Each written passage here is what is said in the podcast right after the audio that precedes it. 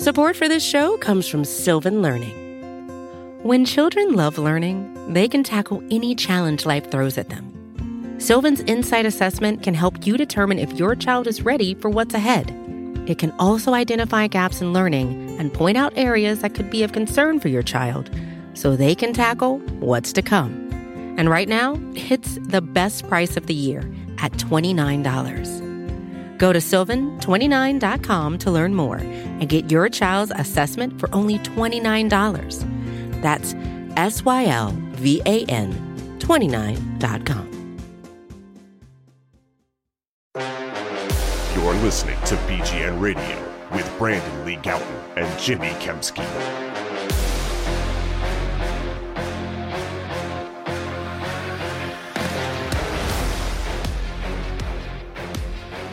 Yo, what's going on, everybody? This is B G N Radio episode number three oh seven.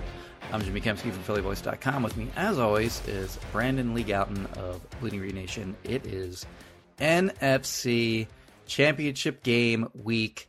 Eagles, forty-niners coming up on Sunday. We are here to preview that, uh, to get to other news, injury reports, and such. But first, Brandon, for, how are you, and where can I find the finest meat snacks in the land?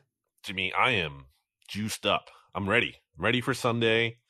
Uh, I'm picking the Eagles to win. Spoiler alert. Sorry to spoil my pick at the top of the podcast, but if you listen to the N F C East mixtape this week, which you should, Um, good, nice little conversation about the Cowboys season ending and previewing Eagles forty-niners with um, Rob Stats Guerrera offering the forty-niners perspective on things. Uh, R J asked me, what's my confidence meter at a scale of one to ten? And I thought he was going to say ten being the most instead of one. So I said ten before he even finished the question. But then he said that was actually the least. So I kind of got self-owned there. um, but I actually meant one. But uh, doing good. But before we get into the show today, Jimmy, it's that have, high your confidence level, huh?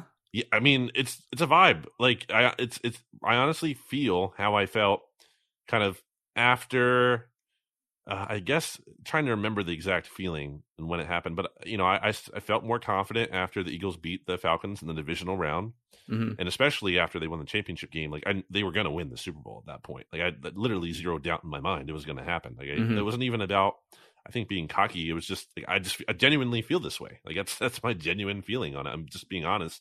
But um, before we get into the meat of today's show, let me tell you about some meat snacks from Righteous Felon Craft Jerky. Go to righteous felon dot com. Use discount code B G N fifteen for fifteen percent off your order. You're helping support a local business. You're helping support yourself with some great snack options. Look, the big game is coming up, and you know, decent chance, if my optimism is any indication, at least, that the Eagles are going to be in it. You're going to want some snacks.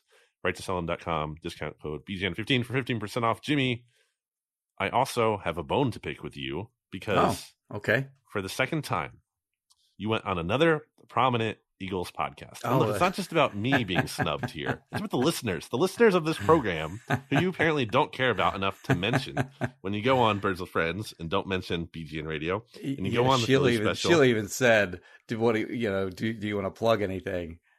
And that was at the end of the. Is that what you're talking? Is that where you're going with this? I mean, it would just be nice if you acknowledged that you did a podcast that you know the listeners care about so much about, and uh I don't know, that kinda is a bad job by me, especially since I was on a podcast, and anyone listening is a right. fan of listening to podcasts, and also they listen as that was at the very end of the podcast, so not only do they listen to podcasts, but they listen through to the entire podcast. Exactly. um So yeah, that is, I agree, that's a bad job and, by you know, me. It's the ringer, like, you know, it's not necessarily just people who mm-hmm. It's easy to assume that everyone listens that's to fair. Every podcast and has an awareness, but you never know. You know, could be someone out there who doesn't really know. And absolutely word, a so. fair gripe, and that, that is a bad job by me. You're you're absolutely right. I, I own that one for sure. Well, and I was I even kind of like made fun of like the uh, the uh, idea. You did. I was like, all right, himself. Is he going to do it here? Is he just? They gave you a golden yeah, it's opportunity. A bad, it's, a, it's really a terrible job, and I, and you've already scolded me for this in mm. the past. Exactly. Going back a ways, like two, three years maybe. But uh, yeah, uh, guilty as charged, no doubt. Uh, you know, uh, fool me once, strike one. Fool me twice, strike three. That's right. All right. Uh, I'll do my best to an- Andy Reid impression. Injuries. Uh, let's get to those first.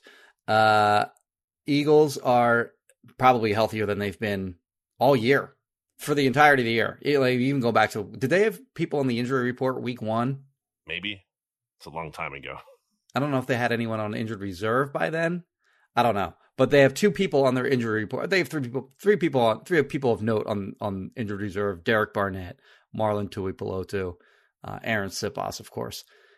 Only two guys on their injury report this week: Lane Johnson, who, you know, we all expected him to be limited in practice this this week uh, with his injury, and then Avonte Maddox, uh, upgraded from, you know, la- he didn't practice at all last week. He's limited on Wednesday. We're recording this, by the way, on Thursday afternoon. I just came from Eagles practice and was locked in on Avonte Maddox, watching him like a hawk.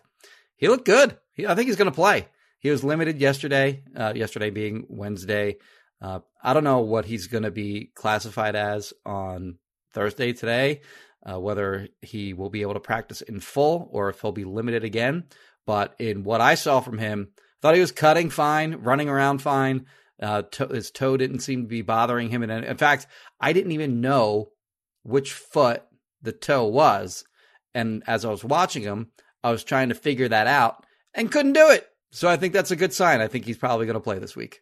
Yeah, I've been saying for a while now that like that they didn't put him on I R when they could have later in the season seemed to indicate that they, because if again if if it was Super Bowl or bust, then you would just put him on I R because you'd have to miss the four games anyway. Mm-hmm. If you didn't put him on I R, reasonably you could expect him to be back by the championship game, and it looks like he'll be back. I think that's interesting in terms of what the Eagles do here in the secondary because uh, you know they had moved C J G J back to the slot. And he seemed to be playing well there in his natural position. And then Reed Blankenship, I thought, has done a really nice job at safety. Yeah. Um, to the point where you don't just want to like just you know discard him and like not play him at all anymore. Um, so what do you think happens there? Yeah, well, I don't think Reed Blankenship is going to play zero snaps on defense. I don't think it's just going to be okay. Well, Avante's back; he's in the slot. C J G J, you go back to safety, and Reed hit the pine. I don't think it's going to be that. They're going to use them in some way. Actually, uh, as you're aware uh, from listening to the Philly Special podcast, this was a topic of discussion mm-hmm. uh, with with uh, Ben and and Sheil. Um, yeah, I don't know what they're going to do. I think that when they get into long down and dis- downs and distances, um, they could just kind of assign if they when, when they go man anyway. I think that the best matchup for George Kittle is C J G J, and he's given up size in terms of height, but height. um height, as Doug would say. Um, I mean, I don't think you can have Avonte Maddox covering him because he's five nine. Uh, C J G J is at least closer to six foot. Uh, he's up, up over two hundred pounds. I think he can handle George Kittle. Certainly George Kittle isn't going to run away from C J G J. Um, and then you can have, you know, Reed Blankenship maybe on the back end. I don't know if that means that Avonte Maddox is on the sideline for those types of plays. I guess it all depends on, you know, what uh, personnel that the Niners are in. Um, if they're in, you know, eleven personnel, then he's probably going to be on the field. Uh, but yeah, there's a lot of different things that they can do now that they have found out that Reed Blankenship is actually a good player. So now they have six good players in their secondary, which uh, ultimately is a good problem to have, if you'd even call it that. Um, but yeah, th- it'll be interesting to see the way Uh, they use him. I really don't have a great guess on how the snaps will be split, uh, but I think the bottom line here is that they, they're getting a, a very good player back, and um, you know he, he can handle uh, slot duties against, you know, whether it's, you know, Christian McCaffrey lining up in the slot, whether it's Deebo uh, lining up in the slot, whether it's Brandon Aiyuk. Um, so yeah, it, it just makes the defense all the more better, all, all, you know, all the more better than, than they already are, and their secondary better than they already are. Yeah, I think Ben had mentioned on that podcast that, you know, you, you sometimes you worry about Maddox a little bit just from a size perspective, mm-hmm. like getting blocked. But I mean, I kind of disagree. I think he's really good, especially relative to his size as a run defender. You know, I think he's played really well this year at times when he hasn't been, you know, injured, when he's actually been able to be on the field. I thought against the Cowboys, he was looking awesome early in that game. He's bigger um, than he he's, he's, he plays bigger than than he actually is. Yeah. So, uh, yeah, definitely a good thing to be getting him back. Make no mistake. Um, and with re- regarding Kittle, here's a little stat for you. seven of George Kittle's eleven touchdowns this year have come with Purdy at quarterback. Yeah. And they've all come over the past six games. Three so, games. Well, uh, th- last three games of the regular season, I think, right? Something like that. Three or four. Or four, maybe four. There. I think it's four. Yeah. He, last four zero games. In the last two. But, you know, I think that's something to like key key in on if you're the Eagles. Uh, it's almost to me like make anyone else beat you for a touchdown. Like, don't let yeah. him, because Purdy seems to really like throwing to him, challenge someone else to kind of beat you um, and take him away. Uh, so that's something to keep an eye on. Uh, news for the 49ers on their side. Oh, I guess I don't know if you mentioned this. I wasn't paying attention. I pulled a U. Sorry, listening to me. Uh, no, no A J. Brown on the injury report, which is good to see. I did not mention that, so you're safe. Uh, no Jalen Hurts again on the injury report. He was asked about how he feels during his Wednesday press conference. He said he's felt better, uh, but it doesn't matter. Just got to get it done. So there's that still weird nebulous thing going out there. I'm surprised he answered but, that semi honestly. Actually, I mean. Is it honest? Like, is he? Are they playing it up? Still kind of strange. Maybe. Yeah, I don't know. Uh, I, I mean, I think there's some truth to it. I don't think he's like one hundred percent. I think there's some soreness there. But looking at the 49ers side of it, uh, they're missing some key people from practice in terms of Christian McCaffrey not practicing for the second mm-hmm. day in a row. Um, Elijah Mitchell not practicing for the second day in a row. So uh, they're missing, I, you know, I think those guys are going to play. It's the N F C Championship game. Your season's on the line. You're going to suit up and, you know, at least try to play. Uh, but I did read on Niners Nation, Jimmy, our, our good friend Kyle Posey had written in their Wednesday injury report that he went back and re- as he was rewatching the, the win over the Cowboys that knocked the Cowboys mm-hmm. out of the playoffs once again before the, making the N F C Championship game. That uh, McCaffrey didn't look right to him. It, it looked like he he did not have his full juice level there. So although I, I think these injuries won't prevent them from playing, I think it could hamper them. There's other evidence in that game, too. I mean, they showed him stretching out his calf on the sideline with that calf device, I guess it was. Um, and, you know, they're kind of talking about, is he going to come back into the game or not? And then also on the final, noteworthy on their final drive of the game, they when they were trying to bleed out the rest of the clock. Uh, McCaffrey was in on the first play of that drive. It was a pass play. If you recall, there were only a couple seconds um, ahead of the two minute warning. So it made sense for them to pass in that uh, situation because the clock is going to stop anyway. Um, he was on the field for that. And then at, on the other side of the two minute warning, Elijah Mitchell got four straight carries. McCaffrey was on the sideline for those. Including where insane, absolutely insane to not have your best running back on the field in that moment, in that game, in the divisional round of the playoffs, unless there is something wrong with the guy. And I think there clearly is.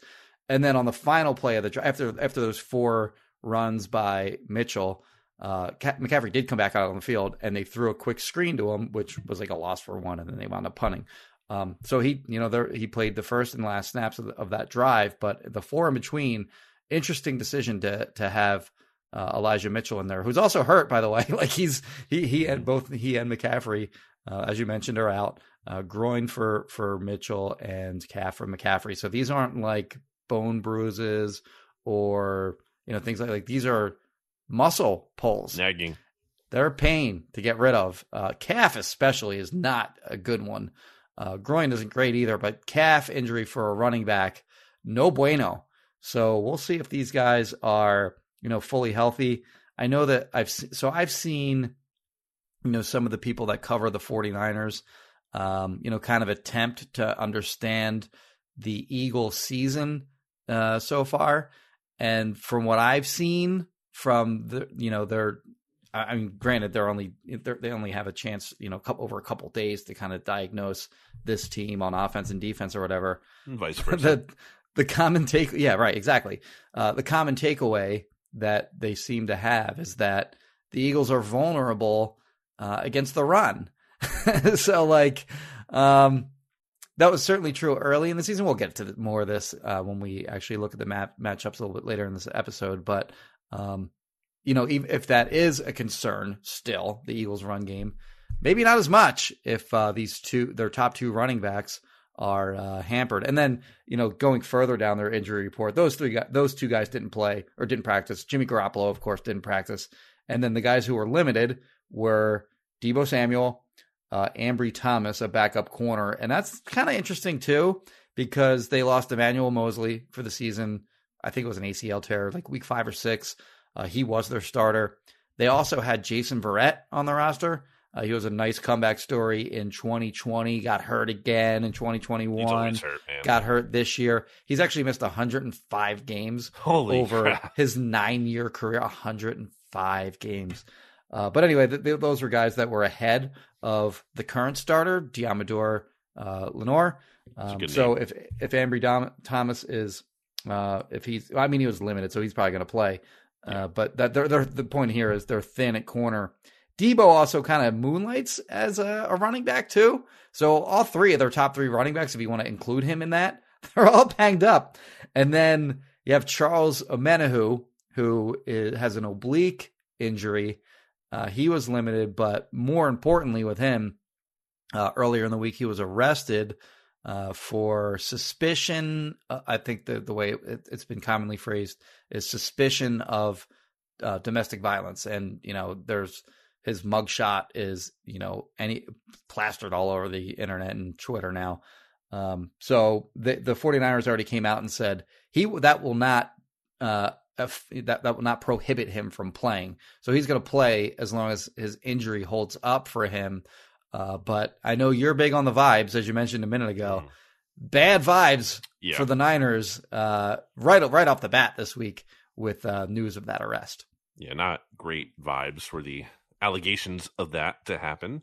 Um, and he did leave the Cowboys game early, I think couldn't finish the game. So, you know, we'll see how that goes. Defensive end, I, I should mention, by the way, is an edge rusher. And um, second on good player. Team, second on the team in sacks behind Bosa, if, you, if you're mm-hmm. counting the uh, playoffs uh, in addition to the regular season. So, yeah, I mean, you know, if he's not even one hundred percent or if he's not out there, whatever, he's hampered, that's certainly, you know, easier for the Eagles offensive line to deal with. Um, Going beyond injuries, I wanted to bring up the awards, Jimmy, because okay. there were some awards to hand out. Now, I don't know if you saw, but the, the Maxwell Club award winners were, you know, Jalen Hurts for Professional Player of the Year and Nick Sirianni oh, for I did not see that. Greasy okay. Neal Coach of the Year. We have those write-ups on Bleeding Green Nation, courtesy of uh, Joe Santaliquido. But you know, uh, I knew that, Big Big Joe loves the uh, Maxwell Awards. He's a Maxwell guy. He's so, a, he's an Atlantic City guy. That's right. So uh, elsewhere, though, if you look at, you know, the A P awards, which typically, you know, people typically tend to value as like the canonical uh, awards, which is kind of funny because they're not necessarily. It's not like, you know, there's no official M V P. It's just usually people go by the right. A P and A P uh, for the for college football rankings, too.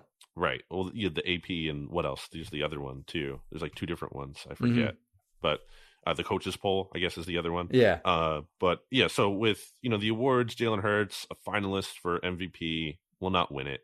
Uh, one of five finalists, uh, you know, arguably should, especially because you saw the Eagles play not so well without him. Uh, but, you know, the injury is going to hurt him. And it's going to be Mahomes. Spoiler. Yeah, it's going to be Mahomes. You know, if the Eagles had gone undefeated, obviously, I think that was the, yeah. the big case. Uh, who else? We have Nick Sirianni weirdly being shown as a finalist in a graphic by N F L dot com for the A P Head Coach of the Year Award or Coach yeah. of the Year Award. And then not actually, though, because um, there's only three finalists for that. And it was Dable and Doug, who I think should win it. And um, who else? Uh, Shanahan? Shanahan, right? Yeah. I think deserved. Like that. All, all, all three of those guys are... Uh, There's you can't really get too mad about Nick not winning that because there are plenty of legit, you know, deserving candidates this year. Uh, unlike most years, I think it's um, it, it's the N F L was weird this year. There are only excuse me, there were only thirteen teams that had winning records, and then, like I think two had uh, I think two might have been eight, eight and one, and then all the rest had losing records. So there were what? The Commanders I think were eight, eight and one. Oh, just one team. Okay, that makes more sense. Um, anyway, uh, there weren't many, you know, teams with winning records, but of the teams that there were plenty of teams that like overperformed this year. Giants first and foremost, in my opinion. I didn't know that there's that the early over under for their win total. Elliot and I were talking about this earlier uh, at the Eagles facilities. It was seven and a half. Which seems like, like before the season had begun, I'd have been like, that's a lock under. Yeah, but the schedule like, was so easy. Yeah, I guess. Had an easy schedule. Yeah. Um, but yeah, they wind up winning what? Uh, seven. They won nine games, seven, nine, seven, and one. And they, you know, of course, they. This doesn't matter for the voting, I don't think, uh, because I think the voting's already done. Does that? Do I have that right? But they, I think of course, so. Yes. won the won the one playoff game. I will uh, say Dable, they would have been though. a good choice. Shanahan would have been a good choice. Doug Peterson, absolutely a good choice. And then th- there was one oddball one in there. Like I was trying to figure out, I think it was McDermott. I was trying to figure out why he was sort of on the level of these other four guys. I will say about Dable, uh, I do think, I do agree he maximized that talent offensively in a huge mm-hmm. way. But at the same time, like for Sirianni to not be a finalist and for, for, well, first of all, why can't you have five? You have five for all the other things, but not this one. You can arbitrarily only have three. That doesn't even make sense. Yeah. And secondly, I mean, Dable had his lunch ate by Nick Sirianni. So it's like a little like tough to ignore that part of it. True. And um, two, you mentioned Elliott. To Elliott's point, the Eagles were expected to be good this year. They were not expected to be quite as right. good as they were. So I don't think Sirianni should win it ultimately, because I think you kind of have to, I think it's tough to be like, you have the coach of the year and the executive of the year. You could probably really only have one of those yeah. in theory, because it's like, well, is it the talent at the best or is it the coaching? And, you know, it could be, it could be more than one thing. It could be true. I'm a big believer in that phrase, but um, it, it does seem like clearly the credit is going to Howie more so, which I think is deserved. If you're Howie if might you be only... unanimous this year, by the way, for that what? award, uh, executive of the year. Well, he won the P F W, P F W A Executive yeah. of the Year. I don't think right. A P has uh, oh, they don't? Executive okay. of the Year. If I'm, mm. mistaken, if I'm not mistaken, um, whatever. It's, you know, these, these awards, awards are, are hard to follow. Are what they are. I will say Brandon Graham, um, old Haason Reddick not being a finalist for Defensive Player of the Year, probably not great. I'm going to um, get into that, by the way, when we st- when we talk about the matchups. I have okay. some. I have some Nick Bosa. Uh, Ooh. is overrated takes on on that front. Well, I can't wait to get into that. And okay. then Br- Brandon Graham, you know, I think he should have been the comeback player of the year. I think what he did at his age is kind of being way undersold. Like, it's incredible that you have a player who's in his, what, age, you're going to be thirty-four, who had his first double-digit sack season, coming off an Achilles tear, yeah. missed all that. Like, that's incredible. And I think that's being sold way short, again, at the very least, in the conversation as a finalist. Um, so... That's a stupid award. Like, Geno Smith might win that award. And Probably what's he coming win. what's he coming back from? Like, being a shitty player for the last ten years? Excuse my language. Well, he like, wasn't even like but, bad. Like, what's he playing. right? What's he coming back from? He wasn't playing at all. It wasn't yeah. even like he was bad last year and then came back and was great. He just wasn't playing. Saquon is a is a weird uh, option there too, because he played last year. He just wasn't that great last year, coming back from an injury that he suffered in twenty twenty. And then, who was the other main one? Dave Mangels actually wrote a, a good article on on uh, on on Bleeding Green Nation about um, all these McCaffrey. awards. McCaffrey's a bad is a bad one too, because, I mean, come on, he had like I guess he played what six or seven games or something like that over the last two years, but you know, is he really coming? Is, like, I don't know, whatever. I have a conspiracy theory about the B L G one. And, you know, I have I don't know anything, but my hope, it's more like a, a wishful conspiracy theory, is that they're not going to give it to the comeback player of the uh, award to him, because they're going to give Walter Payton Man of the Year award. Oh, okay. I mean, I don't that's know. It doesn't work like that probably. And that's, again, wishful thinking. But in my mind, yeah. I'm hoping that, like, maybe that would strengthen his case for it, is that, like, hey, come on. Like, you didn't give him this. Let's show it. This guy, some, he deserves some kind of recognition. And that's the other thing. He's a great dude, in addition to being a great player. So it just feels like all the more reason why you should, you know, shine a light on that. And again, like, it's not, it's not just a, like, what's the point of these awards? It's in part to recognize great players. And as a brand, if you're the N F L, you want this player representing you. Brandon Graham is a great representation of what you want your, like, to, your league to be about. Like, a great right. player, good person. Like, this is what you should be promoting. Um, mm-hmm. Not that the other guys are necessarily bad, but I just think to not give Brandon Graham that attention is kind of not sending the best message. Um, all right. The video of him uh, going out for the coin toss against the Giants, oh, by the way, yes. is phenomenal, where he's talking trash to Daniel Jones. He's saying, I'm coming after that throwing arm. He's talking to Saquon Barkley, and he's talking to Dexter Lawrence. Uh, and then, excuse me, Jason Kelce uh, talked today, and he somebody asked him about that. And uh, Kelsey's like, yeah, man, I was actually mad at B G. Like, talk, you know, talk smack to the offensive tackle. Don't don't talk to Dexter Lawrence. Give him, you know, more motivation. They, like, you know, get him more more amped up than he already is to beat me. Like, go, go talk to the guy that you're facing off against, not right. my guy. So that was pretty funny. I, but yeah, B, should... B G is a treasure. They should send him out to every coin toss forever from now on, even after he's retired. Because also, I think he does it in a way where it isn't, you know, it's not, it's him. It's what he does. And I think a lot of players kind of know that, especially yeah. players in the same division. Like, they looked all unfazed by that. They just, yeah, like, that's Brandon yeah, Graham. Yeah. That's what he does. It's his thing. um, but it is funny. And also, like, even if you know it and you expect it and you know, because at the end of the game, too, I liked how the Eagles showed that part, or, or N F L Films showed that part. Like, it's, you know, he's, he's, it's a bit. It's not like, Like after the game, he goes up to them and he gives them their due. He's respectful. It's not like he's like an actual like jerk like the whole time and just like, you know what I mean? You get what I'm saying there? Yeah. Like, when the game is over, he shakes their hand. He's respectful. He's like, hey man, good game. You know, like keep crushing it. Um, it's a bit, and I like yeah. a bit. So uh, Be- better yeah. career: Brandon Graham, Jason Pierre-Paul. That's tough. I mean, that's J- easy. I mean, you, you you think it's B G? It's B G, yeah. I mean, J P P's still playing at like a decent level. I feel like. I'm not a J P P guy. I love Brandon Graham, but I'm just saying, like, J P P's had a good career. He's still around. J P P doesn't have a doesn't have a game winning strip sack in the Super Bowl. Does I mean, he doesn't J P... have a Super Bowl win, but he doesn't does, have a game winning strip sack. Does he have two sack. wins? Didn't he win? Was he on the Bucs? No, he wasn't. He wasn't around as far back. No, because he was the, the Giants won in two in two thousand seven originally. B G and J P P were drafted in twenty ten, I believe. No, but I'm saying, wasn't J P P on the Bucs when they won? Oh, yeah, he's got two. Yeah, you're right. He does have two yeah. rings then. Yeah, yeah, yeah. So, two different teams. Yeah, you're right. I mean, look, I, I don't, don't put me in the position where I have to not give Brandon Graham the most credit, but I'm saying, like, J P P has had a pretty good career. As I mean, like, it's, I think it's close. I would take Brandon Graham, but I think it's close. Anyway. All right, um, now B G or Earl Thomas? I mean, Brandon Graham. Yeah, Earl okay. Thomas, like, I don't think, I mean, Brandon Graham's still playing, and he could be playing for, like, if he wanted to, honestly, probably, like, you know, three more years or so, reasonably, or at least a couple. Like, Earl Thomas had a, obviously, amazing peak, but he didn't last, and I think there's been something to be said for longevity. How long has he been? Did he play? He played last year, right? Earl Thomas? No, he's been out of the league for, like, a few years now.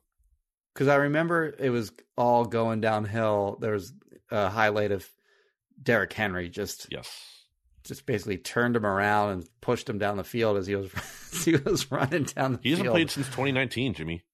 Oh, really? No kidding. Yeah, yeah, maybe B G. I was gonna knock you for that, but I mean, because Earl Thomas was Defensive Player of the Year one year. He was like, yeah. he, he was the best safety well, no, in the wasn't. league for a number no, of he years. Wasn't. He had voted. He was like third so? in voting for that award. Oh, really? I thought he won a Defensive Player of the Year. I mean. Not what I'm looking at. Pro Football Reference here. Huh. All right. I mean, he, you know, he's a seven-time Pro Bowl, three-time All-Pro. So, you know, he is more like a compliment in that regard than Brandon Graham. He's got a good but, resume, yeah. But if you're also talking about the person, because Earl Thomas seemed kind of moody there at some points too, and there's some kind of weird like vibes and locker room stuff. Brandon Graham, that was never an issue. So, you know, on oh, the look totality. at that. You're and, right. And he, he, it doesn't say. I'm on Wikipedia for him. Yeah. Yep. No Defensive Player of the Year. Well, I don't know why I had it in my head that he won one. I guess I'm stupid. All right. Let's take a break here. Before we do, Righteous Felon Craft Jerky. Go to righteous felon dot com right now. Pause the podcast or do it after the podcast. righteous felon dot com. Check out the website. Doesn't cost you anything to browse, to peruse the site, see what they have. And if you see anything that interests you, and I'm sure you will. And really, I think the move might be to go with um, some of the, the bundles they have, Jimmy, because they have the bundles of all the... You can do a bundle where you can get like literally all of the flavors. So you can try one of every flavor, see what you like. And when you're buying in bulk like that and using the discount code, I did the math on it. I forget what it was. I think like normally you can buy each pack for something like six ninety-nine or so. But if you do the, the whole bundle and you do the uh, discount code, it's something like four dollars per... So that's, you know, that's a pretty good like discount in full when you're getting the savings in that regard. So right to sell dot com, discount code B G N fifteen for fifteen percent off your order. Also, maybe you don't eat meat. Maybe you don't need snacks, but you probably have a dog. And if you have a dog, you need to spoil your dog. Get your dog some treats, so you can go to wild ranger pet dot com and use the same discount code B G N fifteen for fifteen percent off dog treats that have premium quality ingredients. You want to treat your dog right and make sure they're healthy. So wild ranger pet dot com is the place you want to check out for that. Discount code B G N fifteen for fifteen percent off. Jimmy. Yeah, I got the bundle for, uh, I think I mentioned before, Christmas for my brother-in-law, Ronnie Cakes. And it yep. comes in like the, the packaging it comes in, they put it in like a bag and it looks all like a, you get, you also get a, a righteous felon bag to come with like your a, bundle. Like a tote? Nah, I wouldn't call it a tote so much. More like, uh, I'm probably like overselling a, the bag a little like bit. Like a grocery shopping bag? Like not like yeah, a but, plastic but bag. Better. But like yeah, a, not, yeah. And I, a nice little bag that, that I actually just gave the present as is in this bag, mm-hmm. put a little bow on it. It was nice enough that I could, you know, just do a reusable do bag. You're saying, yeah, for sure. Yeah. yeah, you can reuse it again. Um, so yeah, uh, bundle bundles how I went for Ronnie Cakes this Christmas, and you should just get a bundle for yourself. Anyway, back after this. Support for this show comes from Sylvan Learning. As a parent, you want your child to have every opportunity, but giving them the tools they need to tackle every challenge, that takes a team. Now more than ever, educational support tailored exactly to what your child needs can make all the difference. That's why parents have trusted Sylvan Learning for forty-five years as the ultimate teammate in their child's educational journey, instilling in them a love for learning and a passion for reaching the next level. And Sylvan's Insight Assessment can identify gaps in learning and areas that could be of concern for your child. It's a three sixty degree view into your child's learning that you can't find anywhere else and helps ensure that your child didn't miss something in school that might put them at a disadvantage in the future. And right now, it's the best price of the year at twenty-nine dollars. Go to sylvan twenty-nine dot com to learn more and get your child's assessment for only twenty-nine dollars. That's S Y L V A N twenty-nine dot com. It's Kaylee Cuoco for Priceline. Ready to go to your happy place for a happy price? Well, why didn't you say so? Just download the Priceline app right now and save up to sixty percent on hotels. So whether it's Cousin Kevin's Kazoo Concert in Kansas City, go Kevin, or Becky's Bachelorette Bash in Bermuda, you never have to miss a trip ever again. So download the Priceline app today. Your savings are waiting. Go to your happy place for a happy price. Go to your happy price, Priceline. Back here on B G N Radio, big episode before the N F C Championship game. Jimmy, it's time to talk about the matchups.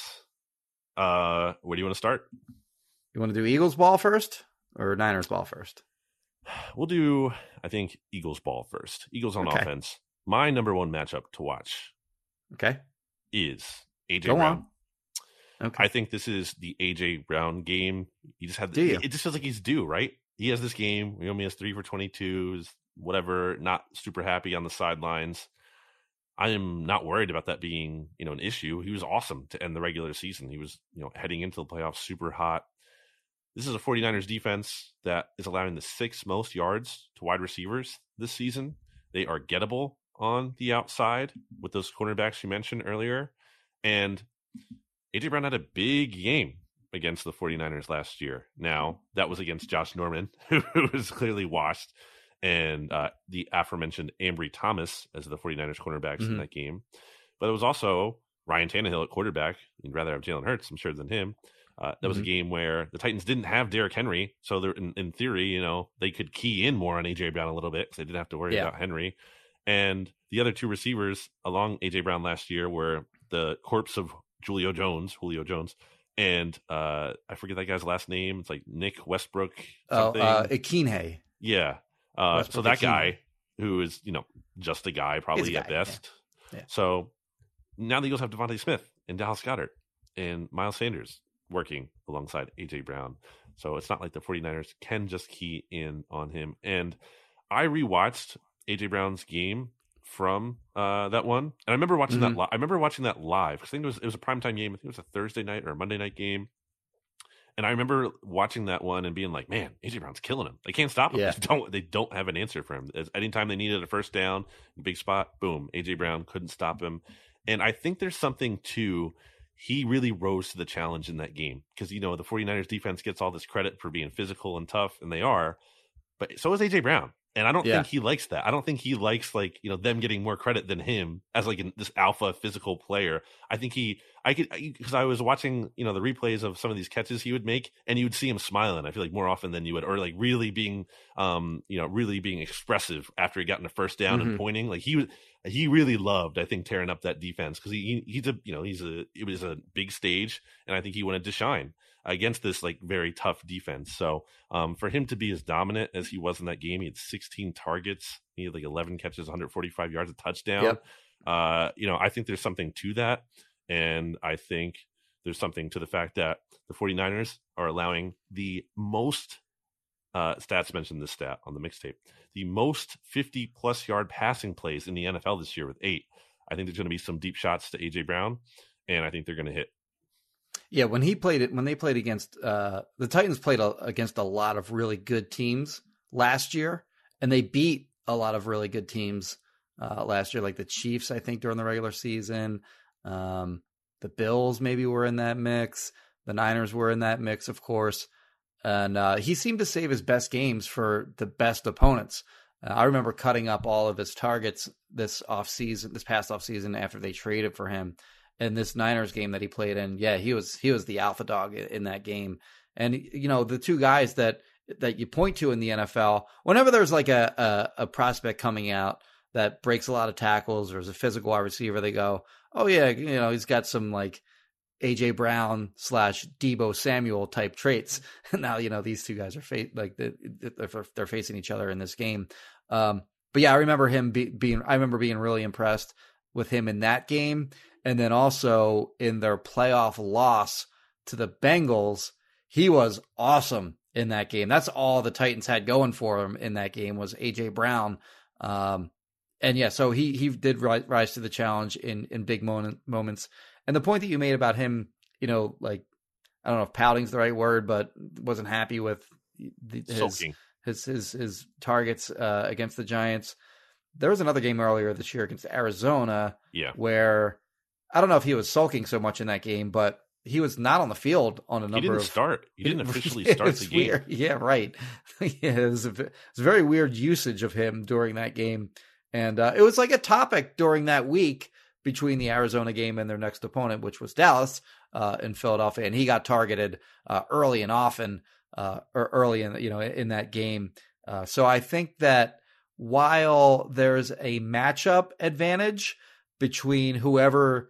Charvarius Ward is not covering, and whoever's going up against Diamador Lenore, you know, logic would dictate that you're probably going to attack Lenore over Ward. If Ward follows Brown, and he's done that apparently four times this year, is my understanding. He's followed four, I don't know what games they were, but he's done that four in four different games this year. Um, you know, Devontae Smith is going to get a lot of targets, like if he's going up against Lenore all day. But I don't think they're just going to ignore Brown, of course. Like he's going to get his share of targets too, because he's, you know, one of their best players. And it'd be crazy. I mean, it's not it's not like Charvarius Ward is, you know, Darrelle Revis in his prime, or like Jalen Ramsey or something like that. You know, you can you can get over on that guy too. So uh, yeah, it'll, I, I'm with you there. That I, I do think it, it has the potential to be uh, a big A J. Brown game, just because A J. Brown is awesome. Why don't you get into the Nick Bosa stuff here? As you're, I okay. mean, I'm going to lead you into your offensive thing, yeah. but I you want to you teased it anyway. I feel like you should get to it. Yeah. So I watched all of his sacks this year. I I pulled them all, and um, just I uh, was curious what they looked like. And uh, not that not that impressive. Like wow. so, like like let me pull it up. I I, I probably should have had this ready. eighteen and a half sacks. Jimmy says no big deal to me. Yeah, I mean they. I mean, so let, let's let me be clear. First of all, he is a very very good player, very sure. good pass rusher. He's got speed. He can beat guys around the edge. I think he's really effective when they run stunts and twists and stuff, and he loops to the inside. He does it so fast that it's hard for, you know, some guards to come off of, you know, the, whoever they're blocking initially, and then, you know, cl- closing the hole and, and getting over in time to block them. So he's really effective that way. He converts speed to power, meaning like he'll hit uh, offensive tackles with a bunch of speed rushers in a row, and then bang, speed to power, and he runs him over, puts him on roller skates, and can get to the quarterback. But when you look at those eighteen point five sacks, and I broke them down, just I was curious who they went up against. Six of them were against backup players. Uh, two of them came against rookies. Four of them, he wasn't blocked at all. Two of them were coverage sacks. Two of them shouldn't have counted at all. One of them, he just blatantly, blatantly tripped the quarterback. He stuck his leg out and tripped him. And they, yeah. they actually threw a flag on it, and then they picked it up for okay. some asinine reason. Like, it was very clearly a tripping penalty, and they just let him have the sack. And then there was one where he was just offsides by a mile and somehow just let that go too, and he got a sack on that play. So two of his sacks were against veteran starters. Only two were against he, where he beat a veteran starter. One of them was against um, the Chiefs' right tackle, whose name is escaping me. Wiley, I believe, is Andrew Wiley, uh, who Pro Football Focus had, had down for nine sacks allowed this year. And the other one was against Washington, uh, Charles Leno, who Pro Football Focus had down for eight sacks allowed this season. Compare Nick Bosa's body of work in terms of his sacks, and you look at like you look at a video cut up of Haason Reddick's sacks, which I also happen to cut up. There is no comparison. Haason Reddick was just dusting guys, good players too, all season long. You know, didn't get any gimmies, didn't didn't get many gimmies. Certainly there weren't. There might have been like one or two coverage sacks in there. Uh, but he often won very quickly, got to the quarterback very quickly, and made plays. Also, he did a much better job of getting the ball out when he got to the quarterback, too. That has not been a strength of, I think he had, Nick Bosa had like two forced fumbles, I think. Again, Nick Bosa is an awesome player. There is no way in hell that he should be on the uh, Player of the Year ballot over Haason Reddick, who, in my opinion, very clearly uh, had a had a better season than Nick Bosa, just in terms of, you know, forcing big plays with the forced fumbles, uh, had similar number of sacks, sacks, but also his sacks were a lot more impressive than Nick Bosa's. If he's just going up against Lane Johnson all day, I don't have much worry. I think Lane well, Johnson's going to handle him. He does play both sides, so he, he will yeah. be going up against Jordan Mailata at, at times. And I think Jordan Mailata will be fine against him too. Like, I think they'll probably give him a little extra help because the gap between Bosa yes. and the next guy, Emenihu, Who might not play, like or might be five or hampered. six sacks on the season, something like that. Uh, yeah. Samson uh, Ekubon, I believe, was was in that mix too, like five mm-hmm. or six for him as well. So, and, you know, the, the gap between he uh, between Bosa and and the next guy is uh, pretty substantial. So that they, I imagine, they will give him. My, I don't think they're going to give help to Lane at all. Just Lane, go block that guy. Mm-hmm. Uh, but if he's on the other side, I do think they'll give Mailata a little bit of help. But you know, th- this is just one. Of, there are many examples of.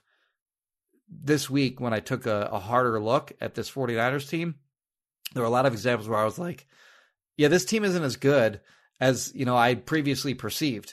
And one of the things contributing that to contributing to that thought is, you know, Nick Bosa isn't as scary a player as I thought he was a week ago. Wow, really just tempting fate, aren't you? uh, you know, I, I do think it's worth noting how, you know, we don't know if Lane will hold up still. That's kind of a, a tenuous yeah, thing. He did good against the Giants, no doubt. Yep. Um, you know, we'll see if that continues. He did have a couple penalties in that game. Wonder if he, you know, may have been compensating a little bit, knowing that you might want to try to get the ball off the ball a little bit faster than usual. Mm-hmm. But yeah, something to watch. Um, my thing, my question would be, you know, do the Eagles need to block him at all?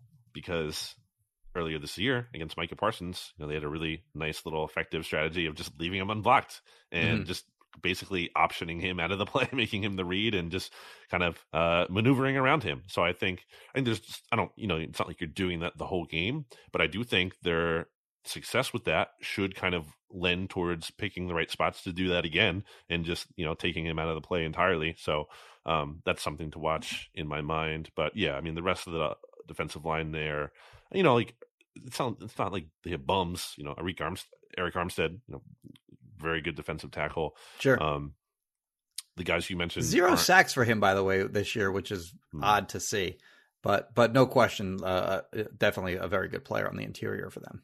And good against the run, which I guess I'll yeah.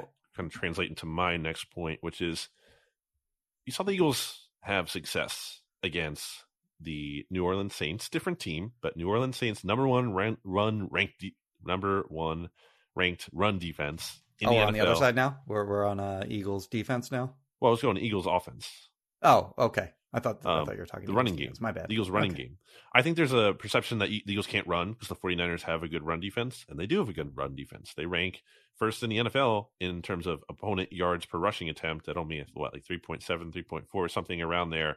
Mm-hmm. But to me, if you're the Eagles, I'm not saying you go into this game thinking you're going to win with the run, but I'm right. saying like you don't you don't just go into it and admit defeat on that. Like, no, you have a really good run game, and it should absolutely be at, at the very least a complimentary part of the offense. You just ran for what, like two hundred eighty something last week, and the Giants are much worse at defending the, the run than the Eagles are, but still, like, that's a that's a unit to to work with. And the the point I'm trying to make here is those Saints games should be a lesson that, like, you don't just stray away from something because in theory the other team is good at it. If you're if it's your strength, then lean into it, go for it, and see, make them stop it, challenge them to stop it, and if they can, then okay, you kind of pivot away from that, but don't just go into the game like the Eagles did kind of once upon a time against the Cowboys early in twenty twenty-one.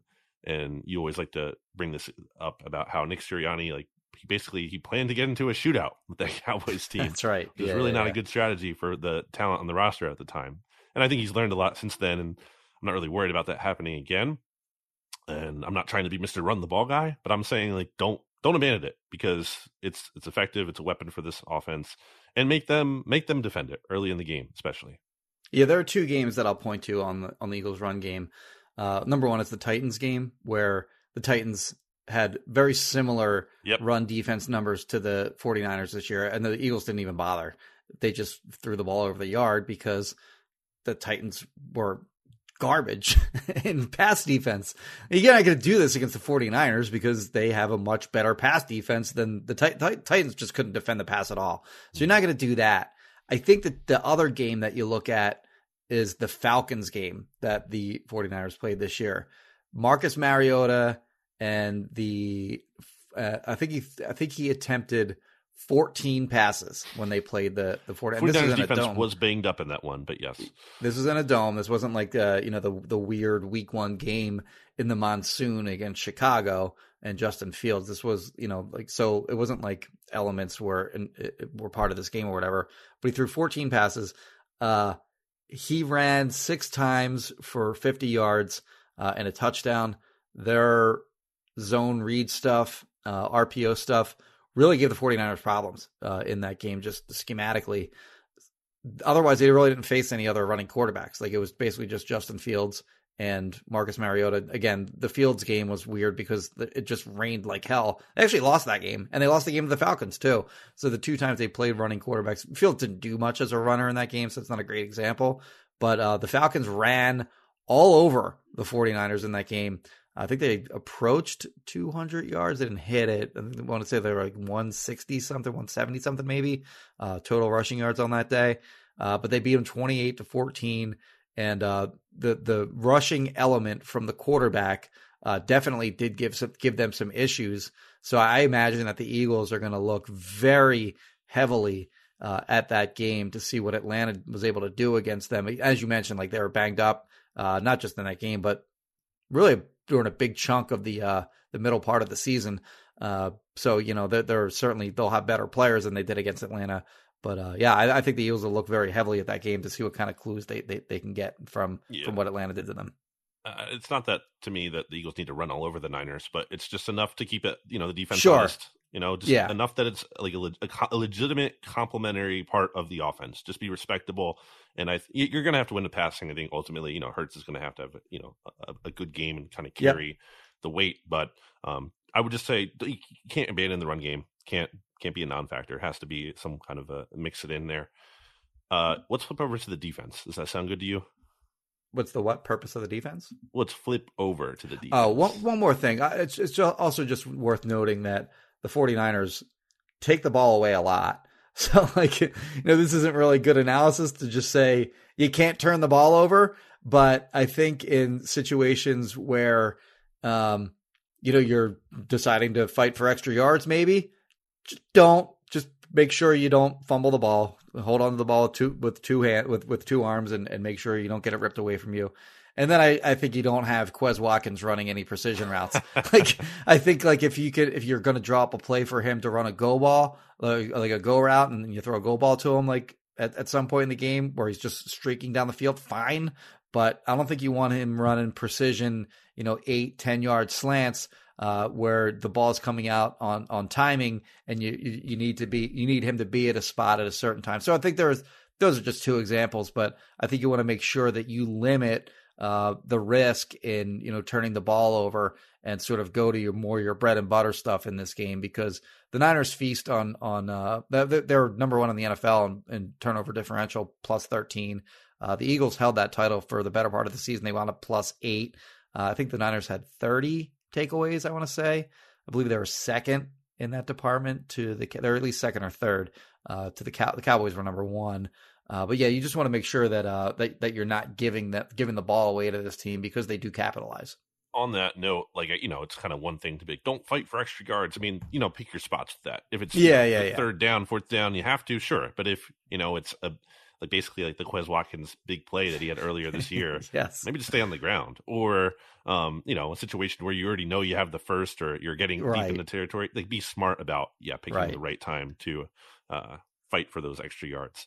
Um, all right. Now let's flip over to the defense. Let's flip it. Yes. Where, uh, I guess I'll start with this. And I said this on the mixtape.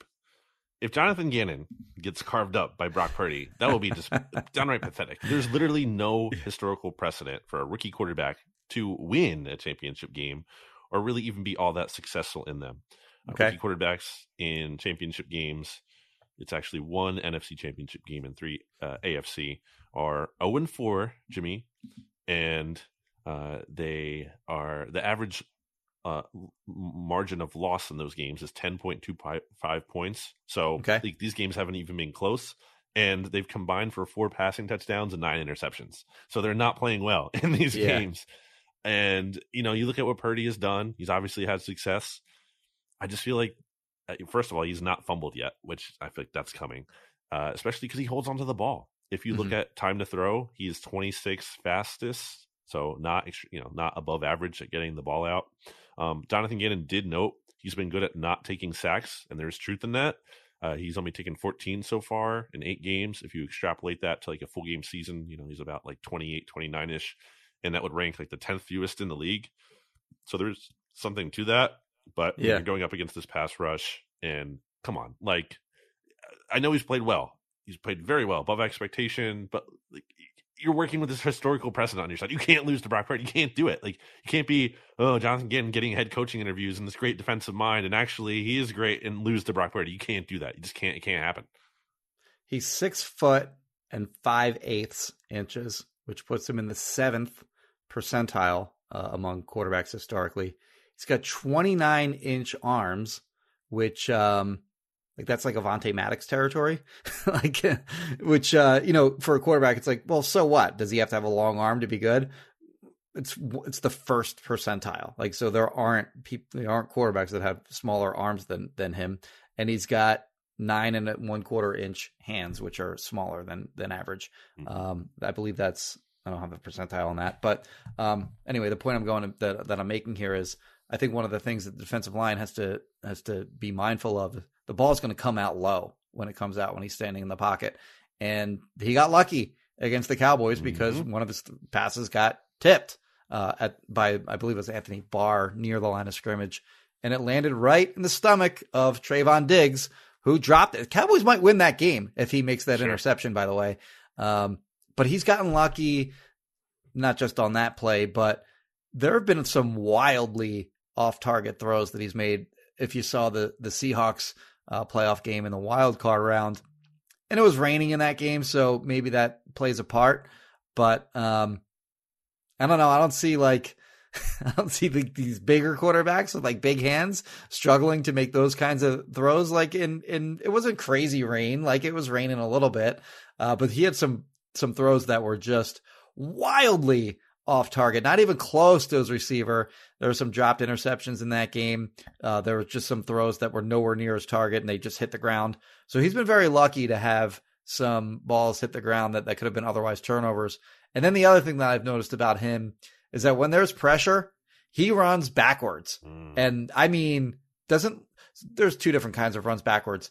Before Nick Foles was the the uh, Super Bowl M V P that we know and love, there was a time where he would just fade back and fade back, back and keep fading back. Fade, he just kept walking. You had that, you know, that what was it like a, a Madden game? I have this uh, thing. clip, like very go like like the annals of my Instagram. Like scroll all the way to the bottom of my page, and you can find this clip of yeah I took from Madden where it's Nick Foles. It's like a, it was the practice mode, so you can put the ball wherever you want. And okay. I had it at the one yard line, right at the goal line. I just have him drop back all the way into the other end zone because he used to do that sometimes. He used to be back foot Foles. Yeah, he he just keep kept fading going back, back and fading yeah. back, and they throw up his back foot. Yeah. Um, well, okay, this is that's not what Brock Purdy does. Brock no. Purdy just turned his back to his to the to the field, and he just runs backwards, and then he'll run one one way or the other. And he'll either if if there's nobody anywhere near him, then he'll try to still make a throw down the field, and if there is somebody in pursuit, he'll just throw it out of bounds. I think the Eagles need to have a plan, uh, have a plan for that. Make him pay for yeah. doing that nonsense. He's running around back there like he's Russell Wilson in his prime, or like Kyler Murray, and he's he's not like athletic really. This guy, so he's small. He's got small hands. He's got a small. He's got a you know stubby little arms. He's not very athletic. He doesn't have you know he doesn't throw with a lot of power. His accuracy has been iffy at times. When you just look at this guy as a physical traits kind of player, he doesn't have them. It's just like, why he got drafted. Right. The last overall why, pick. Yeah. The literal last overall pick in the draft. I don't mean to like goof on the guy because he's had a ton of success. He's got fourteen right. touchdowns. He gave him a one game early in the year against the against the Chiefs, and he got picked off in that game. But that game aside, like since he's become the starting quarterback, he's got sixteen touchdowns and three interceptions. He's doing something right, and he's, I think his coaching staff is putting him in a good position to succeed. Obviously, he's got a, a you know. He's got like all these skill position players that are awesome that get open for him. And he, I think they make a lot of his throws easy for him. And I don't, you know, if the Eagles win this game and he plays like crap, uh, you know, I'm, I don't, I'm, I don't know that I'm going to be the one that's like, I told you that guy sucks. Cause you know, he really did some like really good things for the 49ers, but I don't, at some point the magic is running out. And I think that's going to be in Philadelphia on Sunday. So on the, he's small point, uh, I think I might've said this earlier in the week, but should be able to get the ball out easier in theory. You know, you see some of these big quarterbacks who take these hits, and I'm sometimes I'm like, how do they hold on to the ball still? I mean, when you're smaller like that, in theory, like you're not going to have that strength and size to to be able to withstand some of those. And you yeah. look at how like Josh Sweat like stripped the crap out of Daniel Jones, who's big last week. Yeah, that looked like it hurt. No, not that, yeah. that club like, that that's going to hurt Brock Purdy. Daniel Jones, yeah. Um, a big thing I have against Purdy, and this is uh, it's been brought up in some circles. Uh, well, first of all, shout out to my guy um, Peter Schrager giving me the giving Bleeding Green Nation the shout out on Good Morning Football this morning on N F L Network. He brought up how the Eagles have two assistants in um, the assistant defensive backs coach D K McDonald. Um, mm-hmm. and then defensive assistant Tyler Scudder, who were both at Iowa State for the first three years when Brock Purdy was there with the Cyclone. So, you know, that's not nothing. There's some kind of level of like insight to, they, they went up against him in practice for three mm-hmm. years. So they have sure. some level of, you know, maybe knowing what he does, doesn't like, whatever. Um, but my bigger thing is the crowd. I think the crowd is a huge factor in this game. Obviously, it's, you know, the Eagles have home field advantage, but I just yeah. think back to how the link was nuts against the Vikings in the championship game. Press box was like shaking. I, I felt like it was crazy. Um, and looking at the 49ers have done on a whole this year on the road, not, not even just talking about Purdy here. I'll get to that. I think you would argue if you're looking at like the 49ers schedule and picking out their most impressive road wins, I think you have to say it's either like the Panthers game where they won by twenty-two, thirty-seven to fifteen, or the Rams game. Uh, that was thirty-one to fourteen. And the Panthers game, Panthers were starting a quarterback who they benched and then cut in Baker Mayfield. And yeah. Matt Rule got fired right after that game.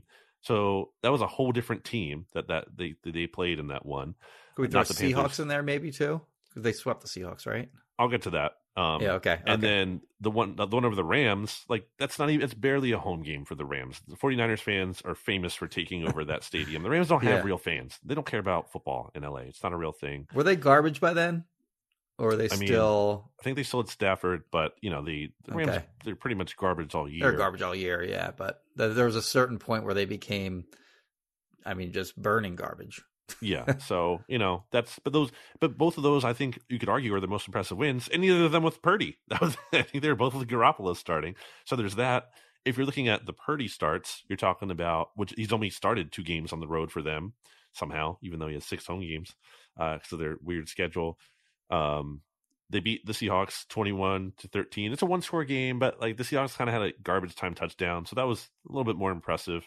Although yeah. I would say the Seahawks totally fell apart in the second half of the year. Like, they were not good late in the season. And I said right. that going into the uh, wildcard round, which I was feeling good about the 49ers covering that nine and a half point spread that they had at the time. Mm-hmm. Um, so that's no revisionist history for me on that one. And then they freaking went to overtime against Jarrett Stidham, even though, again, there was a lot of 49ers fans there in Vegas there. So, like, that's what they've done on the road. And then um, Stidham lit him up in that game too, by the way. He did. Which, you know, worth noting. Uh, last two things I have on this are, if you just look again at the 49ers overall, not just the wins, but the losses too, some really bad losses on the road. They lost to the freaking Bears. Again, whatever. It was, there was a lot of rain and weather, so that was kind of weird. Yeah. Trey Lance was starting. But still, you lost to the team that has the number one overall pick in the draft this year. Right. You lost to Denver. Oh, that game was awful. I watched that one. It was on Sunday Night Football. It was a terrible game. It was like just so boring and awful. Yeah. They're picking what, third or fourth, fifth, whatever. Like, they're, I mean, not them, because the Seahawks own. Yeah, that pick, game was unwatchable. I remember that game. They were one of the worst teams in the league this year. And then the Falcons, you mentioned. Now the 49ers again were banged up there, but like those three teams total, the Bears, the Broncos, and the Falcons, they're all picking in the top eight. You lost to those teams on the road, and then they got waxed by the Chiefs, which is, you know, that's not right. like a disgrace, but it was it wasn't a close game. They got blown out. Um, my last thing on this is, Purdy is ten and thirteen in non-home games, uh, and he, or at least he was in college. He was nine and nine on the road. He was one and four at neutral sites versus twenty and four at home. So I think there's enough evidence there to suggest like that both the 49ers, you know, are not invincible or amazing on the road, and then Purdy specifically is a different kind of player away from home. All good points. Look at you coming with your home and away. Why don't you give us one more defensive analysis? Point? Yeah. Um, So I'll go Eagles D-line versus their offensive line. I think um, on the interior, there are some advantages there. Both of their guards are, uh, well, one of them is a rookie. So that's Spencer Burford. He was a uh, U T S A, Texas St- uh, San Antonio, uh, fourth where, round um, pick. John Dornbos went, I think. I think that's right. No, was he, was he U T E P? Oh, yeah, Texas sorry, El Paso? U T E P. Yeah, yeah, this is Texas bad. San Antonio. Uh...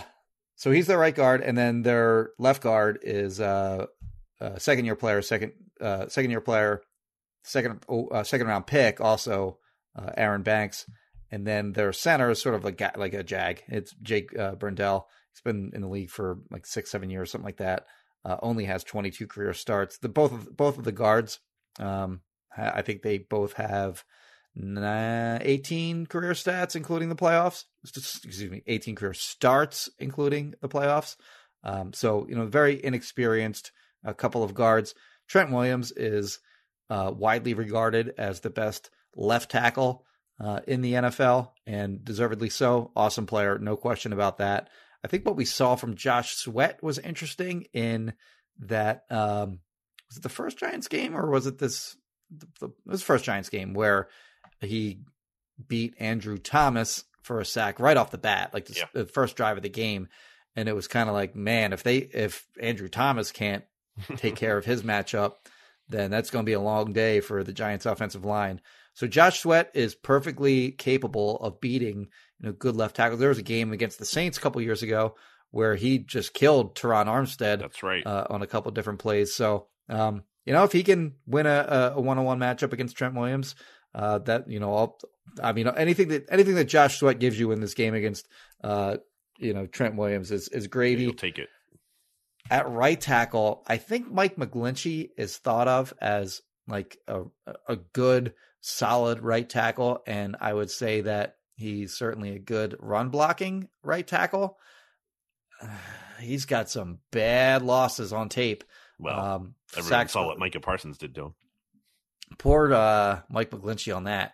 People like screenshotting, like him just being parallel to the ground. It looks like Micah Parsons just, it looks like Micah Parsons just if you just, you know, pause that video and you stop it at the right, but it looks like he's just using them as like, uh, like a blocking pad. And of course, uh, he did that to him on that, on that, you know, Reggie White's famous hump move where you just toss the guy with one hand hmm. or with one arm. Uh, he's six eight, so he's a very tall uh, offensive tackle. You know, some of those guys that are taller have trouble, and you you would know this better than anyone. Uh, not that you've played offensive tackle uh, in the N F L, but you know, as a tall guy, um, you know, it's harder to shuffle feet sometimes for for those sure. guys. Uh, but he's got some bad lo- he has some bad losses on tape, uh, both against speed uh, and against power. So I think there are opportunities there for both.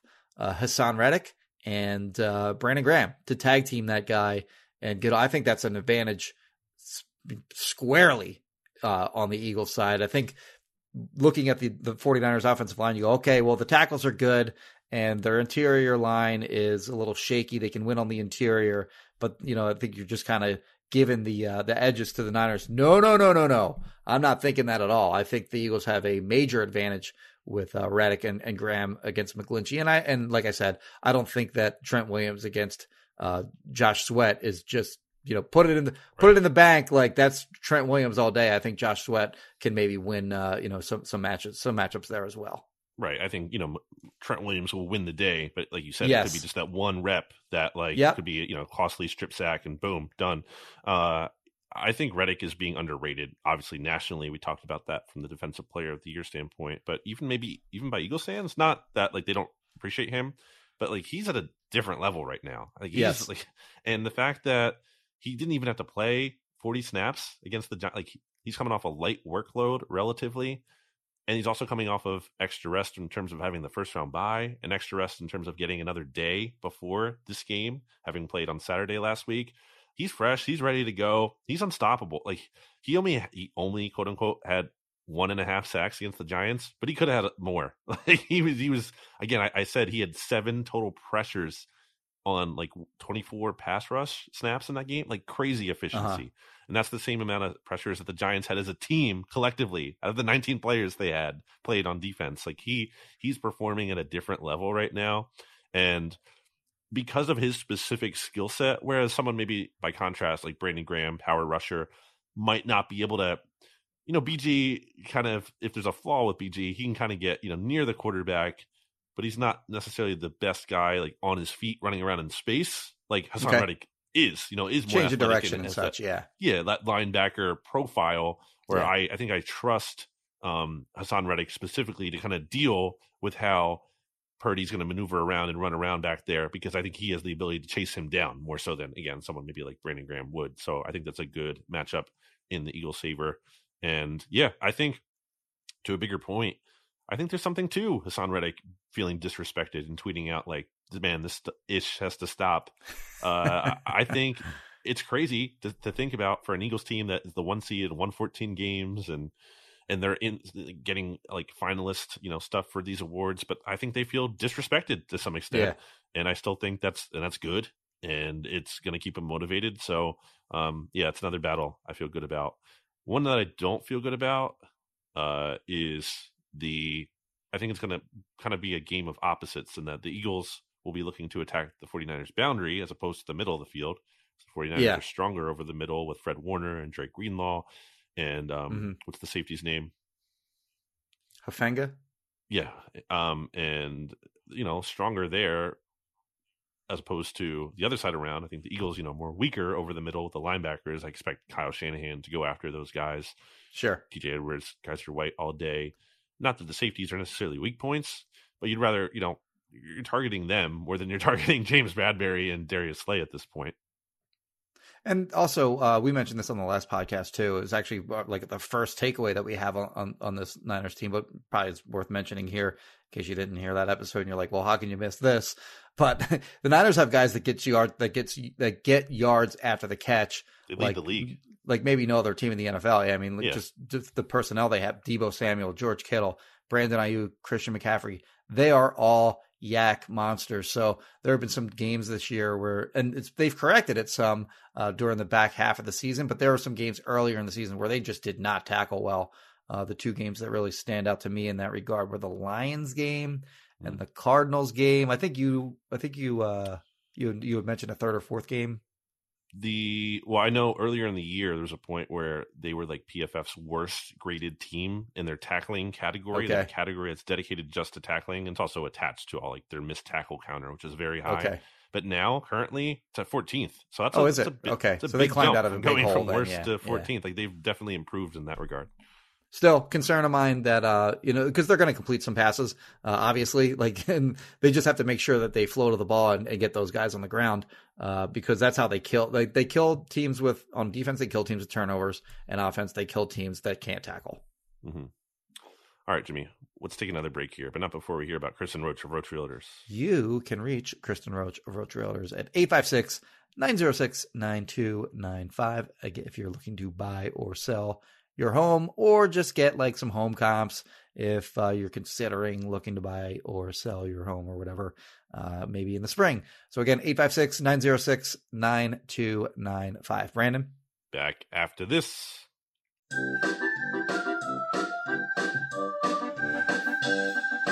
Kristen Roach of Roach Realtors, Roach Realtors, Roach Realtors, Kristen Roach of Roach Realtors. She's the greatest. eight five six, nine zero six, nine two nine five eight five six, nine zero six, nine two nine five nine two nine five Back here on B G N Radio, which, Jimmy, is brought to you. We have breaking friend. news. Uh-oh. Breaking news.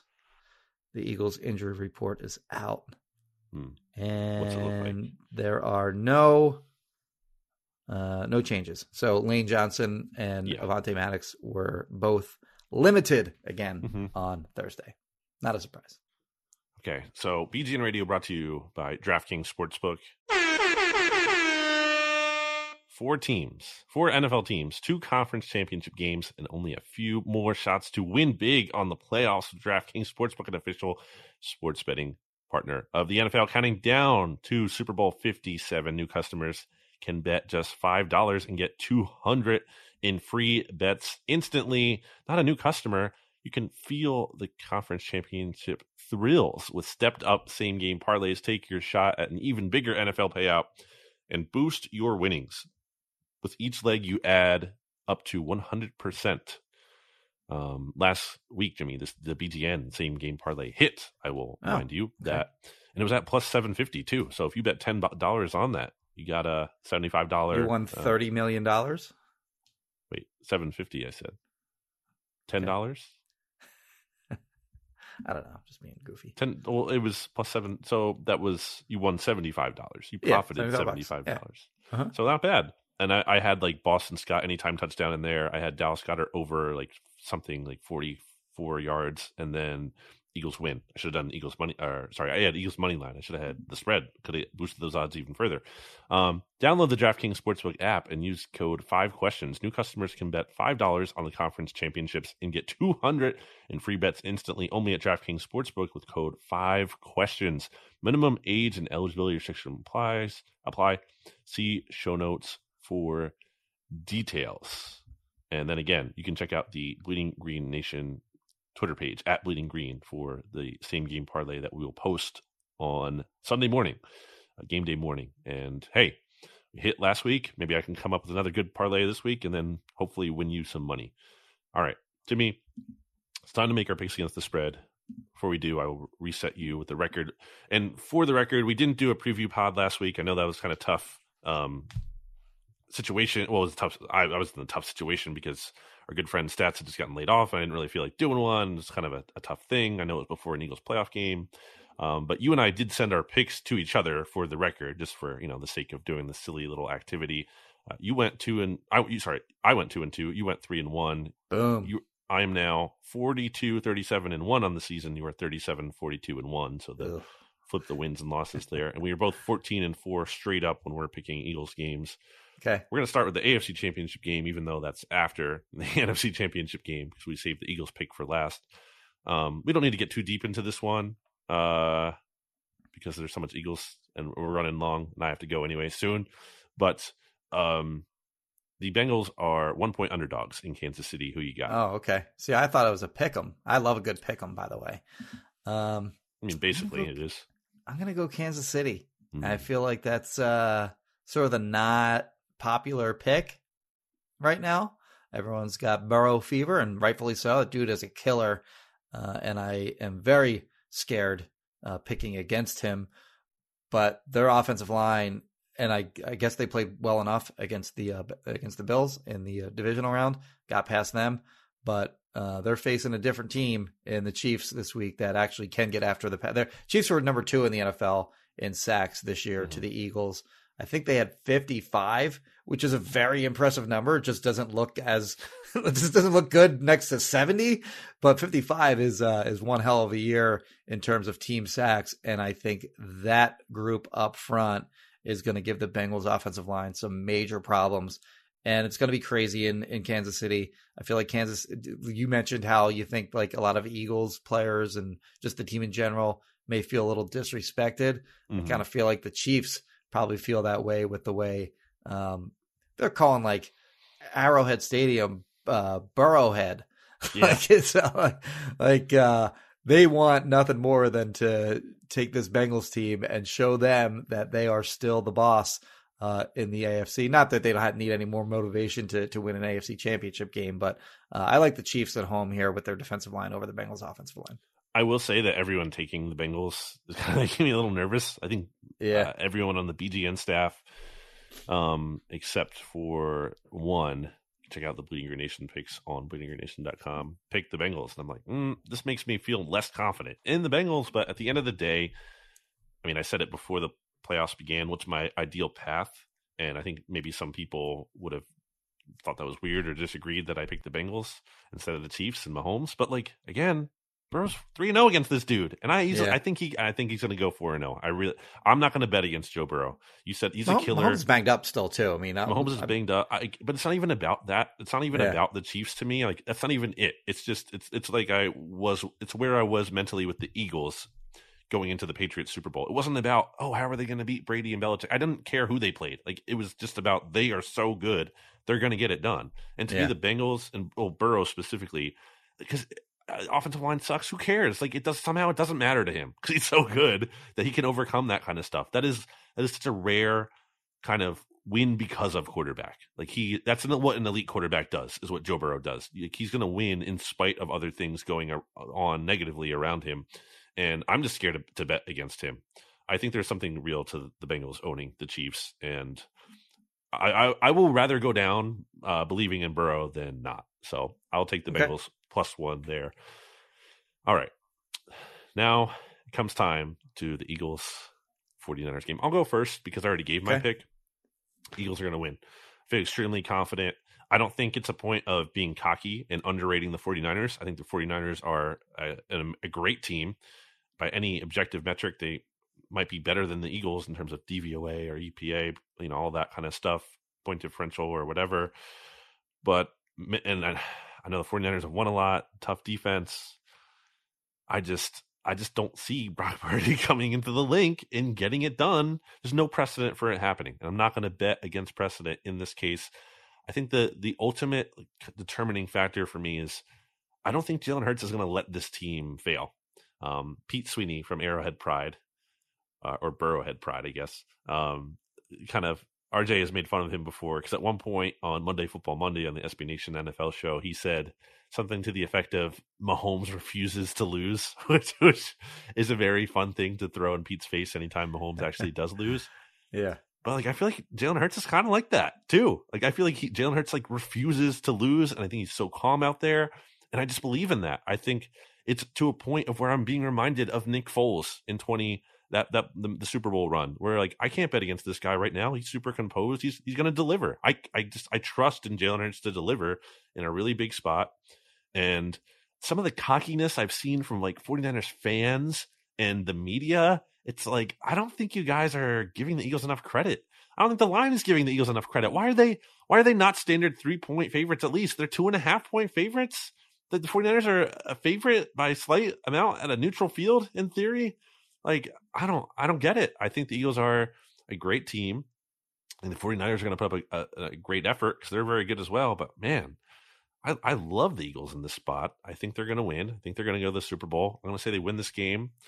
Let's say the, the over-under is forty-six and a half. I'm going to say they win this game by a score of twenty-four to twenty.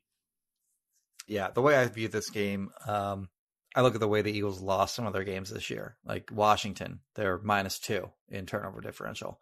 And um, the you know the Commanders did a great job staying on schedule. And then when they got into you know short third downs, they converted them. And they played good defense in that game, good enough defense anyway. Um, the Saints game, of course, you don't have Jalen Hurts in that game, obviously. But, um, you know, they they tried to run the hell out of the ball. And then they converted enough third downs uh, in that game, particularly in the first half. Were able to put some points on the board, and they played good defense. And that game ended on uh, pick six. Uh, again, another big turnover. I think that's the 49ers. I think that's the path to victory for the 49ers, should the 49ers win. And certainly, uh, as a team, they are very well equipped to play that kind of game where they can run the ball uh, and pick up, you know, short third downs. And of course, with their defense, they can play great defense. So, and, you know, get uh, the Eagles to turn the ball over to them. But that's the kind of game plan that the team that knows they aren't as good, you know, kind of implements.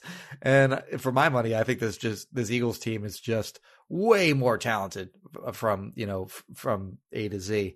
Um, I think the Eagles have uh, the advantage offensive line versus their defensive line. I think the Eagles have the advantage defensive line versus the 49ers offensive line. And I don't think it's particularly close uh, on either side of the ball. I think the Eagles are significantly better in the trenches. I think they have better receivers, a little closer there, but I think they have better receivers. I think they certainly have better corners. Uh, I think that they obviously have uh, the much better quarterback in this matchup uh, in Jalen Hurts over Brock Purdy. I mean, that's not even a discussion. What are we doing? Like this, this Eagles team is just so much better than this 49ers team. Just when you look at it from a personnel perspective, and you know, I get it. Like I get why a lot of people are on the 49ers. They've won twelve games in a row, which is something. It's not nothing. It's, Hard you know, kind of a big deal to, to rattle Eagles off. Didn't do that this year. twelve games in a row is like, is crazy. Um, as you mentioned, a lot of those victories are against bad teams. A lot of the Eagles victories were against bad teams, but uh, just when I look at these two teams, when I look at the 49ers particularly, when I really sat down and took a hard look at what they are, um, I came away a lot less impressed than what I was sort of expecting to see. Great team, no doubt, not as good as the Eagles, and that home crowd is going to be absolutely crazy. Yeah. Give me the Eagles and give me them to cover, and I actually kind of think it's a comfortable win. Wow. What's your score? I'm going to go uh, twenty, twenty, it's going to be a weird score, twenty-nine, hmm. sixteen. The 29ers win. No, uh, that's a win by thirteen. So I'm going to go twenty-nine seventeen. Okay. Uh, last thing I'll say, because I forgot to add this point, is that Eagles have a big, big advantage when it comes to game management. I mean, Kyle Shanahan, yeah, with the game, on, yeah. like, with the game potentially too, yeah. on the line, is going to kick a field goal because that's what he does. Like he, or he turns punt. up. But he, I mean, that's what they do. Like they're they're very concerned. Yeah. They're going to punt and they're going to kick field goals. That's what they're going to do generally. I mean, maybe they'll be out of character in this one if it's the, if they doubt it. Smart. But I'm saying, yeah, based on what the precedent is, they're going to turtle up in a big moment. And 49ers are so good that somehow it doesn't really matter. And yeah. obviously, Kyle Shanahan's a great offensive mind, and I worry again about what he could do to the middle of the Eagles' defense. But a big fourth down decision could be what decides this game. And let's say it's on both sides of the ball too, or it's a situation where the 49ers don't go for it and they kick a field goal where they punt or whatever. And this, and Sirianni does go for it. Like once upon a time, Doug Peterson went for it in the Super Bowl, and that was huge. Um, I, I think that the Eagles have that kind of edge is certainly not insignificant. And you could just see from a, like envisioning what's the storyline of this game or what's the storyline of this loss for the 49ers. You could see a scenario where it's like Kyle Shanahan, great coach, whatever, but like he choked or he, he turtled up in a big moment. And now yeah. you're, you're, it's, it's like that what if feeling. And you know, he's done that before. So that's the last thing I have. All right. Okay. Any final What's thoughts? Your, wait, wait, wait, did you say your score? Yeah, twenty-four to twenty. Sorry. Okay. Any final uh, thoughts? Final thoughts. Uh, hmm. Well, we. I guess, I don't know if this is. Uh, are there popular? Are there like really well known San Franciscans? Because uh, hmm. before the Giants game, you asked me uh, who's your most hated. Who do you, who you dislike? New Yorker. Like what? What New Yorker do you not like? Is I don't there know. A, San Francisco. a San Franciscan that? Uh, I can't. I mean, what famous all the San tech bros out there? Does Elon Musk count? Can I say him? Yeah, sure. Know. All right, it's a good well, one. He took away your uh, your tweet bot. Don't want to talk about it, Jimmy. It's devastating. It is. I think it's he's terrible. from. I think, I think South Africa claims Elon Musk. Yeah, not not San Francisco. I don't know. Well, he's. I don't care where. As far as any city goes, I will still say him. Okay. Um, but now he's gonna like ban me from Twitter. So I'm just kidding, Elon. Just a little prank, little parody. I'm gonna go. Wait, hold on. I, I'm I'm blanking on his name. Uh, is it Cody Ross? That oh used to kill yeah, him? That's a great pick by you. I'm going yeah. Cody Ross. Freaking, oh, I hated. Oh man, I I was painting my parents' house at the time during that run. We were listening to the Baumgartner on the radio. Uh, I mean, he was. I could respect him at least because he was like really good. But Cody Ross, yeah. was like a, he was not even a good player. He just randomly got hot. Like Baumgartner is yeah. really great. He's a, like he can hit for a pitcher, which I think is crazy. And he's just like a nasty pitcher. So I, you know, I didn't like love him, but I respected that he was a great player. Uh, I actually liked Brian Wilson. I know that's an unpo- it was an unpopular take at the time because you know people didn't like his shtick as the closer. But I thought it was kind of fun. Oh right, okay, yeah. The beard and everything. It was it was different. I like like a I like a quirky closer, especially. I think that's like a fun thing. Unless it's Papelbon, then that sucks. I hate he's, he's not so a qu- he's not he wasn't quirky. He was just, just a jerk. An asshole. Yeah, he's like a uh, the fourth letter of the alphabet, if you will. Um, all right. My final thought is shout out to Esty, who I gave a shout out on the last podcast. The uh, hummus brand I told you about, Jimmy. Remember that? Oh no, you're frozen. Are you back? Yeah, I'm back. Yeah, you're back, but I can't hear you anymore. All right, now oh. I can hear you. All right, but your well, video is delayed. It's your final thought anyway. You don't need to. You don't need. Or did you ask me something? Yeah. So anyway, um, I just got a little package from Esty, so uh, very excited to get into that. I think they sent me like one of every flavor. Uh, they reached out on Instagram after I did the little plug on the pod. Someone apparently listens to the podcast who's sibling works at Esty in some capacity, so shout out. I don't know who like listened. Shout out to you. I appreciate you, whoever did that and put me in touch with them. And uh I will certainly be giving an update on how the flavors went and whatnot. And you know, follow me on Instagram. Remind me what Esty is. I thought you might have said what it was while I was frozen. Oh right, the hummus. Yeah, okay, right. It's a great hummus brand that I feel like people should try. I'm partial to the jalapeno flavor. Um, they have a lot of good flavors. Um. Yeah, so shout out to Esty for coming through the plug. Hey, if you give me free stuff, I will definitely talk about it on the podcast. So if you're a company out there and you want to send me something free, I'll, I'll talk about it, most likely. All right, uh, that does it for this very extended edition of B G N Radio. Potentially, Jimmy, the last one in theory could be the last preview pod of the season. Hopefully, that is hopefully not, not the case. Yeah, ho- hopefully, uh, I mean, I'm I'm I'm uh, I'm supposed to be a Big J journalist and, and all that, but uh, I want to go to Arizona. So I, well, yeah, I mean, count, I, put me down. I want the Eagles to win. Objectivity is like fake to me in the sense of, I mean, if you're an Eagles writer, you probably, unless you just want to stop working, which okay, yeah, maybe I of course get we that. want to go to the Super Bowl, but yeah. yeah, I mean, yeah, it's more fun to cover the Super Bowl. Yeah. So, uh, yeah, I certainly want to do that as well. We'll have all that coverage for you at bleeding green nation dot com. Make sure you stay tuned to that site, philly voice dot com, for J- Jimmy's work. Uh, subscribe, rate, review, all that good stuff to the Bleeding Green Nation podcast feed. Tell your friends about it. Don't be like Jimmy and, you know, forget to mention it to people. That to a wide audience. Tell everyone you know about it. We appreciate it. And uh, five star yeah, re- ratings, reviews, all that. Um, right to selling dot com. Discount code B G N fifteen for fifteen percent off. Wild ranger pet dot com. B G N fifteen for fifteen percent off. If you're looking to buy, sell, or rent a house, you want to contact this phone number. eight five six, nine zero six, nine two nine five. check out our description here for our social media plugs and whatnot. And we will talk to you after the Eagles beat the 49ers and advance to Super Bowl fifty-seven. Goodbye, everybody. B G N